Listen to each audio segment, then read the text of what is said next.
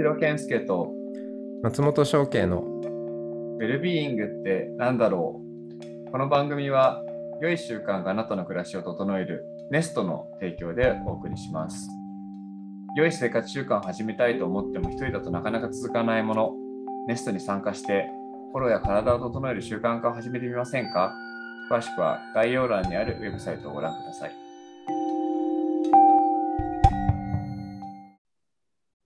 翔平さん、今日もよろしくお願いします。よろしくお願いします。はい。ということで、えっ、と、まあ、たまに不定期でやってくる、まあ、月に1回程度のゲストを招いて、まあ、あの、ちょっとこう、2人で喋るとね、いつもなんか同じような話ばっかりするんで、あの、ゲストをお呼びしようということで、今回はですね、えっ、と、まあ、ネストで毎月ゲスト、毎月ホストを、あの、まあ何ですか、まあ新しいリズムが生まれてたりはするんですけども、3月から、えっと、骨逆立ち前という、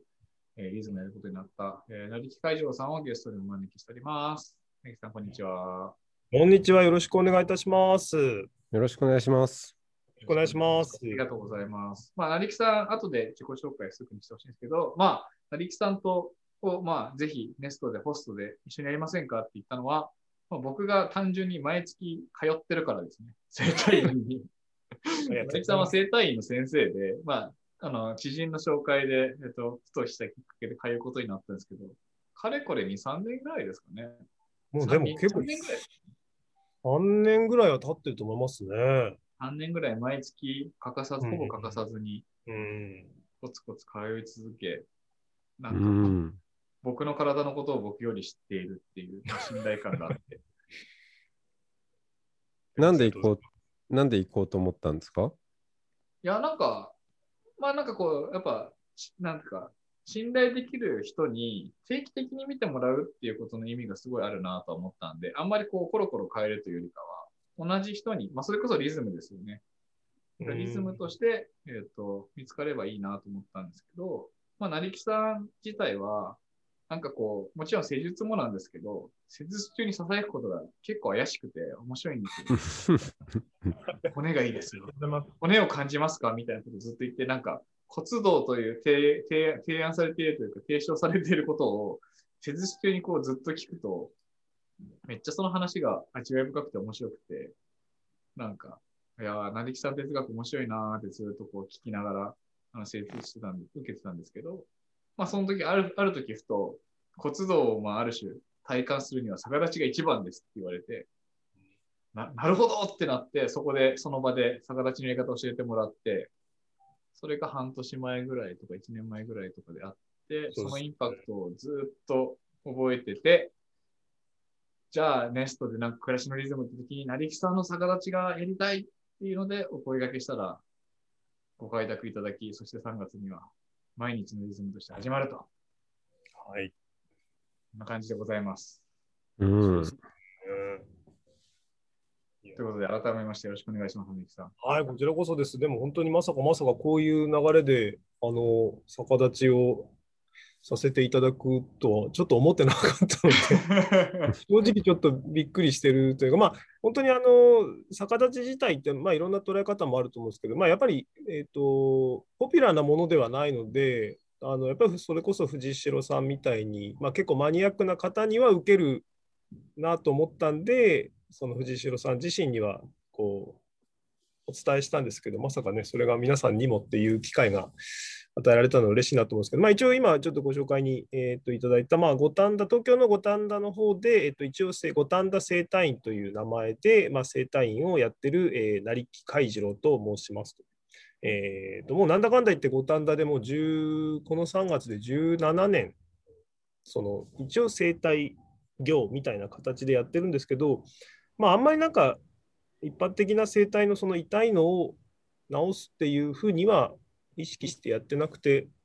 まあ本当どっちかというとご自身来た方が自分の体とまあ向き合ってもらうようなそういう意識でやってますし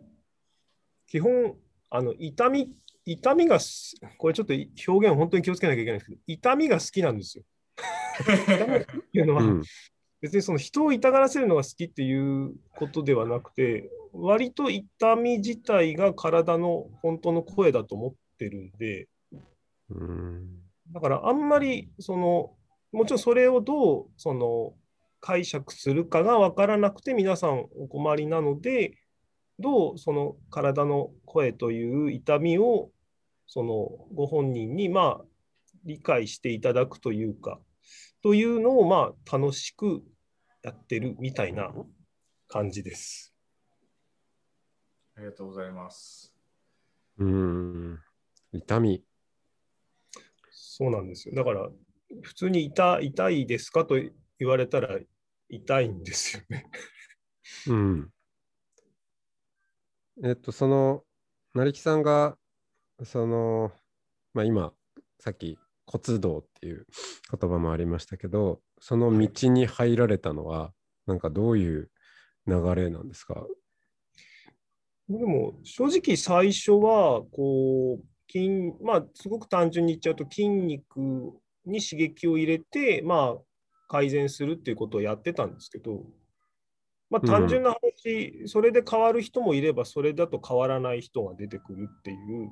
じゃあ変わらないってことはまあもちろんやり方をどんどんどんどんこう変えていくもしくは手を出してないところに手を出していくっていう、まあ、そういうふうにこうやってったんですけどやっぱり当然ですけどやってもやってもある一定の部分ではやっぱり変わらないっていう時にもうすごくざっくり言っちゃうともう手出してないとこってどこなんだろうって思った時に結構こういう整体とかマッサージの世界ってあの一番最初に骨は押しちゃいけないって言われるんですよね。うーん。まあそれは単純にすごくそんな深い意味もなくまあこう骨骨折させちゃったらいけないとかもうそういうレベルだと思うんはいですよ。でも、うん突き詰めてくると絶対やっちゃいけないっていうことって実際本当にやってないなと思って。うん。でも絶対やっちゃいけないってやってないのになんでそんなこと言えるのかなと思って。うん。でやってみようと。うん。で、その骨にを押すというか、骨に触れるようになってから、なんか全然体の捉え方がガラッと変わっちゃったというか、っていう、まあそこから骨に、その、だからそういう意味ではその解剖学的にすごく骨に興味があるっていうよりは、その内側とか内面みたいなものを、すごく私自身も、まあちょっと、それこそ宗教、宗教って言っていいのかどうかわかんないですけど、やっぱり内面とか内観とかっていうものってすごくあると思うんですけど、私自身どうもそこがピンと来なかった部分が長年あったんですけど、正解かどうかはわかんないんですけど、あもっともっとその身近な上に誰しもが持ってる上にずっと自分をこう支えてくれてる存在の割にはこんなに意識を向けなさすぎっていうのも不思議なもんだなと思って、まあ、そこから本当骨を、もう単純な骨を触るって感じなんですけども。うーん。いや、骨といえば、あの、私も随分骨にゆかりのある仕事をしてまして。そうですよね。まさに。どういうことですいやー、ね、お骨うんをね、やっぱ、そう、私たちの世界では、お骨という呼び方を、はいお、はいおがつくわけですよ。はいはいはい。ええお骨道。うんうん。で、その肉体が滅びて、まあ、この世から、あーみんな別れていかなければいけないと。うんなんだけれども、その人の存在の、おーなんなんでしょうね、その、まあ、形見というのか、うんうんを、まあ、象徴するものとして、お骨をものすごい大事にしてきているわけですよね。で手を、手を合わせるのもお骨なわけで、そこに肉体はないんだけれども、うん、やっぱおお骨をその人の代わりと見立てて、あの存在に、その人の存在に気持ちを向けていくっていう、これが、まあ、あの供養の 世界ではなされているので、なんか、うん、骨って確かに見過ごされているようだけれども、案外日本人、そういう意味では大事にしてきた部分もあるなって思って、ちょっと話聞いてましたけどね。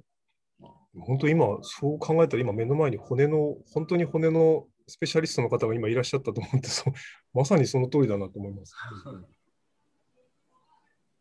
うんただ、あのだからい、亡くなって初めて、そので、なんか、私もこう、例えば親族であったりとか、もちろん、あの例えば私なんか父を亡くしてたりするんですけど、やっぱそのお骨を拾うっていう経験ってもちろんあるんですけど、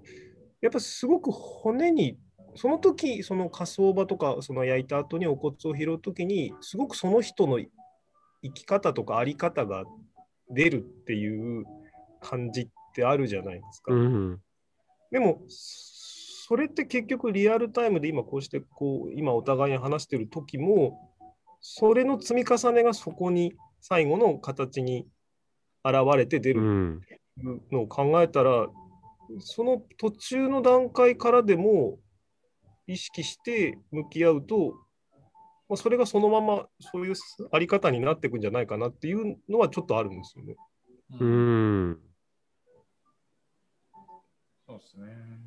ただまあ、あまり生態中にそこをあんまりガンガン言いすぎると、本当にわけわかんなくなりそうなんで。まあなんか、ちょっとこう、せっかくなんで、翔慶さんはまあ、それで言うと、掃除道をまあ、ある種、時、掃除巡礼という形で、まあ、家の中もそうだけど、外にも出て、あの、まあ、こう、公の場所に自分を溶かすような感覚で入ってみよう、掃除してみようみたいなことをやられていて、成木さんは、まあ、骨道としての骨逆立ち禅みたいな話で逆立ちをしてみようってあるんですけど、なんか僕的には、掃除も、まあ、なんか逆立ちも共通項としてはやっぱりなんていうかな、まあ、超抽象的に言うと部分と全体におけるどうどうそのいつも自覚できていないところを感じられるかってことだと思うんですよね。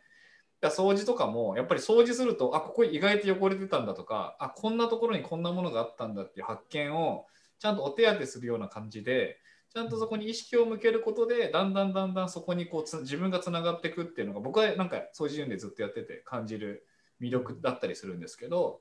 なんか骨骨道とか逆立ちっていうのもものすごい自分の近くにあるのに一番むしろ自分を支えてくれるベースなのに一番忘れちゃうものが骨だったりとかするっていうところを思い出すとか認知するで意外とそういうなんかこうあるのに見えてないものだったりとか認識されてなかったりとかするとなんか寂しいのかどうか分かんないけどこう体が声を出すみたいなのあったりするじゃないですか。はいそうだからなんかこう骨だったりとか、まあ、それこそ部屋の隅の汚れだったりとか分かんないけどそういうものにこうちゃんと見てるよとか見えてるよっていうようななんかなんかこうなんか交流をしてあげることで結構自分の立ち振る舞いって大きく変わるんじゃないかなっていう意味だと、まあ、すっごい今抽象的に統合してますけど掃除も逆立ちも一緒だよねみたいな感覚はあったりしててうん。なんかその見えないところにこう意識を向けるっていう意味だと骨ってどうですか？骨に意識を向けるってどんな感じですか？いや、でも、うんと、それこそ掃除と、まあ、骨、骨っていうか、まあ、骨に意識を向けるっていうのも共通項として、で、今日たまたまたまというか、そのトライアルで参加していただいた、その骨逆立ち膳にデモで参加していただいた女性の方が、やっぱりやった後に首が痛くなりました。ってっていう。で、まあ、それに対してはこうですよって話をしたんですけど、でもそれって、あの、やっぱり痛めたっていう捉え方がやっぱり一般的なんですけど、その辺ってすごく掃除の今、あの松本さんもお話しされたような掃除とか、そのジジさんもそうですけど、掃除をしようって思っ改めてじゃあちょっと自分の身の回りを掃除をしようって意識をして掃除をすると、あこんなとこがこんなに汚れてたんだっていうのが見つかるのと全く同じほりが舞っちゃうみたいな感じ？ちょっと。そうだし、やっぱり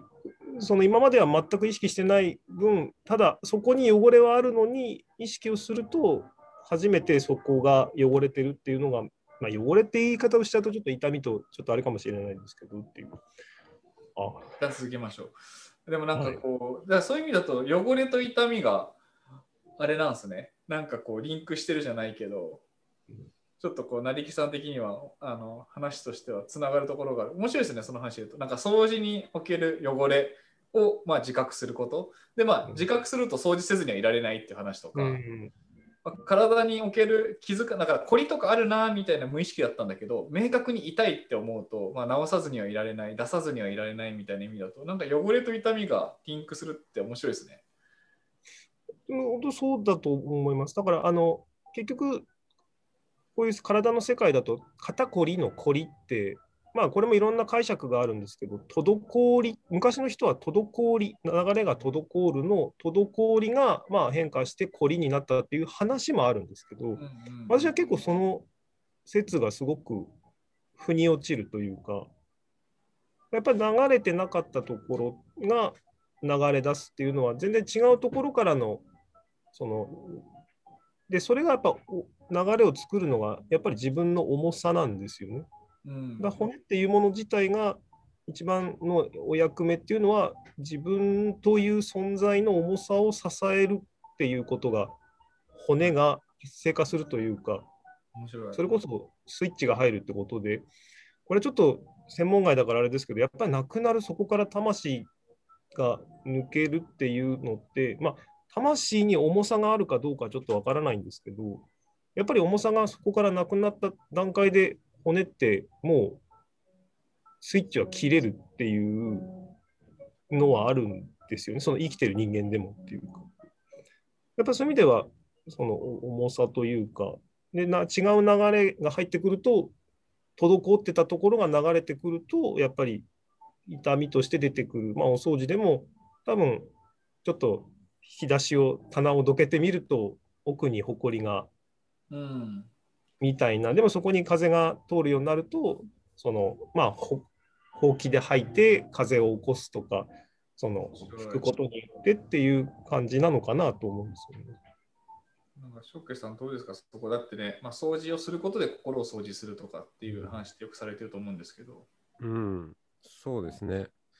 その流れを良くする。うん。なんかこう、滞っているものをおほぐしたり、うん。こう、なんだろう、流れを作っていくっていうのは、本当に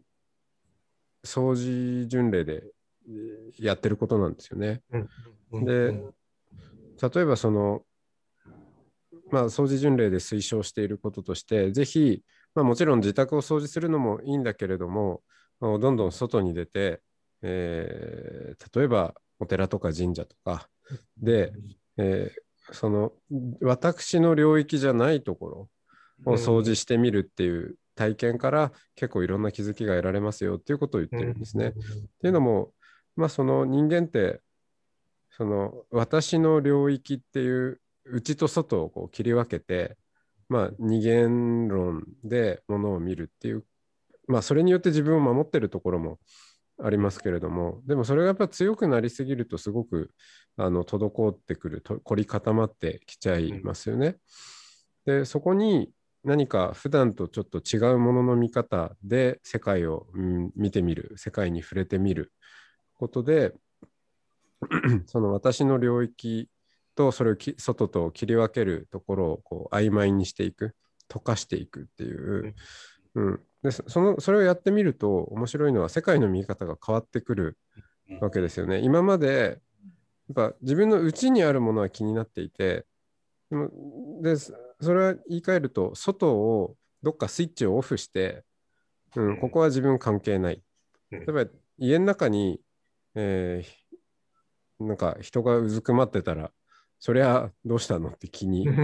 かけるんでしょうけどぱ街で人がうずくまっててももしかしたら見過ごしてしまうかもしれない。うん、っていうのってやっぱどっかで何かスイッチをオンオフしちゃってて、まあ、それで守ってるところもあるけどでもあまりにそれに慣れすぎちゃうと特に無意識にやりすぎると正気を失っていくような気がするんですよね。なので、まあ、正気を取り戻すっていうことも言言ってるんですけど、なんか違う、今まで見過ごしてしまっていたものに目を向けることで、うん、ちょっとその正気を取り戻していきましょうっていう、まあ、それは何かその骨にんから見てみるっていうのもすごく通じるところがあるなって思って聞いてました。うん。共通するとこってやっぱ本当多いですね。うんそうですね。うん、なんか、そうね、だからやっぱこう、まあ、だから、なんか今の話とかも紐付けながらだけど、やっぱ、汚れと痛みみたいなものが見えなかったら見えないでいいんだけど、でも見えなかったことをそのまんまずっとし続けると、意外とさっきのショさんの言葉で言うと正気を失っちゃう。で、見えたら見えたで痛かったり汚かったりするから気になる。で、しかもそれが、まだね、見えない、見えないでそのままほっとくと滞ってるし、滞る、肩こりになったりもするし、正気を失ったりもするし、見えたら見えたで痛かったり汚かったりするから嫌なんだけど、そことちゃんと向き合って掃除をするなり、なんかそこをこりを取りに行くことをすることで、まあ、滞りをなくしていってなんか見えなかったところとも見てそこと再結合することでより大きい全体とまあなんだろうなこうつながっていってっていうような話が、まあ、体の中でもあるだろうしその空間、部屋とか道路でもあるっていう意味だとなんか今の話はつながりますよね。うんなんかだから汚れと痛みみたいなものを、まあ、成木さんの言葉で言った時に痛みはいいサインだとか、まあ、それで言うと逆に言うと掃除ももしかしたら汚れてるのに気づけただけで万々歳だよねみたいなのあるかもしれないですね。そうだよね。ううんん。そもそも気づけない人いますからね。家飛んでる人っても。よ汚れが悪いわけじゃないしね。でもさ、なんかそのゴミ屋敷なのに、それが汚いって気づかないで、全然 OK だよっていうのは、旗から見ると若干正気を失ってたりするじゃないですか。うん。ゴミ屋敷なのに汚くないって。それって体がめちゃくちゃ悲鳴上げてるのに、全然痛くないよみたいなことを言ってるけど、いや、体ボロボロだけどみたいな、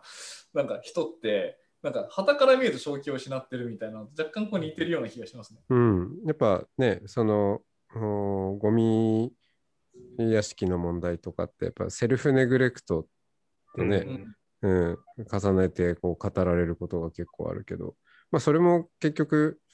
どっかでスイッチ切っちゃって、うんうんスイッチ切りっぱなしでもう入れられなくなっちゃった状態なんだろうね、きっとね。うん。だから体自体は本当に悲鳴も上げてるし、まあ、心だってもう相当痛いんだろうけれども、まあ、そそれ自体をこう見捉えることができない状態っていうことだと思うんで。うん。なんか、どうですか？その、まあ、生体院やられてて、まあ、それこそ体のスイッチを切ってる人、今みたいにある種セルフネグレクトみたいな感じで、自分の体の声を聞かない人って結構多いですか？やってて。いや、でも基本的にはもうほ、まあ、大半みんなベースはそうだと思いますよ。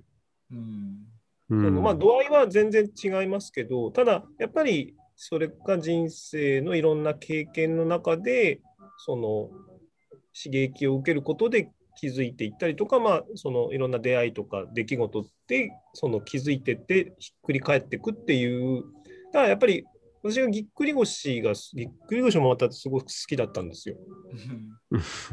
僕がなった時めっちゃ喜んでましたもんね。あの、ぎっくり腰の時がもう最高に体とつながってる瞬間なんですよ。へえ、そうなんだ。はい。なので、そのまあ、もちろん痛くて大変なんですけど、一番その、なんて言うんでしょうね、もうそれこそ一番見たくないと思ってた汚い、汚れてる部屋を扉を開けた瞬間みたいな感じなんですよね。だから、うんその中で、すごくド変態みたいなこと言いますけど、ぎっくり腰で痛がってる人ってね、とても神々しいんですよ。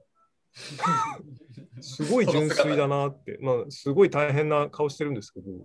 あこんなに嘘偽りない状態ってなかなかないなっていううぐらい、でもまあ本当になんかもう、やっぱりきっかけは最初そこからスタートするので、やっぱりつ僕もすごい好きな言葉であの痛感するっていう、おうん。あれって、まあ、それこそ真意というものがどういうものかちょっとわからないですけど、痛感するっていうのが、まあ、痛みで感じるっていう部分で、あ本当に良かったですねって、やっと体の声が、まあ、聞けたというか、だから向き合おうとしたんですねっていう感じなので、そこからだからどう進んでいきましょうかなんですけど、大抵の人はやっぱり今って、なんか痛みをなくすことが、なんかせ正解というか、な治治るというか、なんか元通り、元通りになりたいんですって、その元通りっていうのは、そのもともと痛みを感じなかったところに戻りたいんですか？みたいなっていう、そっちじゃなくてうん。も、そこを通り抜けて、そのちゃんと感じれるっていううん。ところに、まあ行きませんか？みたいな話はよくするんですよねっていう。それ、うん、なんかちょっと、まあ、あのそういう話がありながらなんですけど、なんか聞きたいなと思ったのは、まあ、そんなことを思って痛みとかぎっくり腰とか、まあ、ようやく痛みが引けたねとかって話とか、まあ、痛みの先みたいな、まあ、そういう哲学というか世界観を持ちながら、まあ、結構逆立ちいいよねって言ってると思うんですけど、なんかそういう話で紐付けながら、なんで逆立ちなんですか？あー。でもまあまあ一番はだからその本当に骨だけで立つっていうその筋肉を本当に使わないでそのやる作業っていうしかもやっぱ大半の動きっていうのはもう本当に筋肉でややれちゃうのででなんて言うんでしょうね筋肉を使うことがとても上手な人が骨が意識して使えてるはイコールでは全然ないんですよね。なるほど。だからスポスポーツ選手とかアスリートとか要するに運動してスポーツしてるとみんながじゃあすごく健康でいい人いい人っていうかいい状態かっていうとスポーツ選手の中にもやっぱ怪我が多いとかいろんな問題があるってことはやっぱり筋肉をとても使えてるけどやっぱりその骨まで使えてないっていうような人がいるんだなっていうのは感覚的に分かってきたんですけどじゃあ本当逆に言うと骨だけでやれるっていう作業動作しかもそれがあと動きってすごいごまかせるんですよね。うん。なんですけど逆立ちって逆に言うと動くわけじゃないんで全くごまかしが効かないというかあのすごく究極に言い訳ができないんですよね。うん。ななのですごくあれも嘘がないから好きって感じかもしれないですね。純粋にピュアに骨だけで立つっていうことに、まあ、向き合えるし、かつ動きがないから言い訳のつきようもない。そうなん誰にその押されることもなくその自分で選んだ床に自分のペースで自分でやるってことなので、まあ、そういうところではあのフォーマットはとてもいいフォーマットだと僕は思ってるって感じですか。あとあれですよね、頭を要は地面に突き刺すわけじゃないですか。はい。なんかそこから生まれる世界への畏敬の念とか、なんかそういうなんかある種のお坊さん的な なんかわかんないんだけど、こうなんだろうな。なんだこうへりくだるじゃないんだけど、なんかそうそういうのも習慣化することで頭を下にするって意外となんかそういう精神的な意味とかもありそうですよね。うーん、確かにね、あの、五体統治もあ、そそうですけど。うん、頭を地面につけるっていうのは、何か確かに共通する意味とかあるかもしれないね。うん。もともとね、ヨーガの中のあのアーサナにあるものでは当然あるので、そのやっぱりそういう、なんかそのそういうものは絶対あると思うんですよね。その頭を地面につけるっていう。うんなんかそこら辺がこううまく噛み合ってなんかそれこそ朝の30分とかに骨だけで立つ感覚これはなんか柳さんがおっしゃってたやつで言うとそれって要は赤ちゃんが赤ちゃんっていうのはそもそも立つ立つ瞬間っていうのは筋肉をゼロで骨だけで立つっていうところがあの赤ちゃんが立つことの難しさなんだでも大人になると筋肉を使って立てるようになるから赤ちゃんほど立つことを哲学してないみたいな話ってしてましたよね。そうですね。やっぱそこを、まあ、これはもちろんあの私の考え方っていうよりは、その体の世界をやってたあの野口道三先生って、その野口体操の野口道三先生なんかの本にものすごく影響も受けてはいるんですけど、やっぱ野口先生の本にもそういう描写が書かれてて、それはすごいごもっともなんですけど、やっぱりその立つこと、やっぱ生態の世界でもいい姿勢、いい姿勢ってあるんですけど、やっぱそれは私の中でもずっと一体何がいい姿勢なんだろうなっていうのは、やっぱり未だに分か分からないというかど、どういうものであるべきなのかっていう部分で、ただまあ、いいかどうかはさておきですけど、その立つ地面、地上に地面にそのこう重力に逆らって立つっていうこと自体が何なのかが分かんないのにいいも悪いもないなっていうのがずっとあった時にやっぱそれそういう意味でもあってその頭倒立っていうものが一番その人に教わるいい姿勢ではなくて自分の中でああこれなんじゃないかなっていうふうにまあ気づけれるというかやっぱか自分の体に教えてもらうっていううんとこがやっぱり一番だと思うんですよね僕的には。面白い。だから重力という物理学を一番自然な状態で体感できるってことですよね。うんだからそれが、だから本当にこれは、私もこの場を、その骨座立前っていうネストでやらせてもらうっていう機会を、で、これが、まあ、変な話ですけど、こういう常識感が一人でもちょっと増えていくと面白いなと思うし、すごく、ああいうデザインされた空間というか、あのネストっていう中で、まあちょっとその修行チックなことなのかもしれないですけど、すごくこう新しい時代になんかいいこのオンラインっていうのも形も使って修行っていうものができそうな気がしてるのですごくそれは楽しみではあるんですね。うん。どうですか、そういう意味では、ショケさん、昔からというか、初期からやっている先輩ホストとして、うん。修行みたいな文脈とか。いやそうですよね。ネストやってて、うんあの自分も掃除巡礼、まあ、ネスト自体が新しいんで、これが何なのか分からずやってきたっていうところもあって、まあ、うんっていうか、それがだんだん現れてくるのかなと思って続けてきたんですけど、まあ、何ヶ月かやってみて、あやっぱここは修行のコミュニティなんだなっていうことをすごく感じているんですよね。うん、何か、まあ、いろんなメニューがネスト上にあるんですけど、まあ、そこはあのその人のうんフィット感とかで、まあ、選んではくるんですけどでも多分何であれ、うん、何かしらの自己変容とか、うん、を、まあ、多かれ少なかれうん求めてる人がそこに集まってるなっていう、うん。感覚がすごいありますね。うんうん。うん、なので、うん。はい、成木さんのおリズムもどんなえコミュニティになっていくのか、なんかね、あの、ホストのキャラクターが結構コミュニティにも 反映されるっていう話もあるんで、いや、ええありますよ。うん、その辺またちょっと楽しみですね。そうですね。でもやっぱまあ続けてね、まあいかないことにはだと思うし、やっぱそういった意味で、あの他のあのホストの方ともこれからこう、ね、交流できる機会も出てくると思うんで、それもすごくやっぱ僕自身も楽しみだなっていう部分があるんで。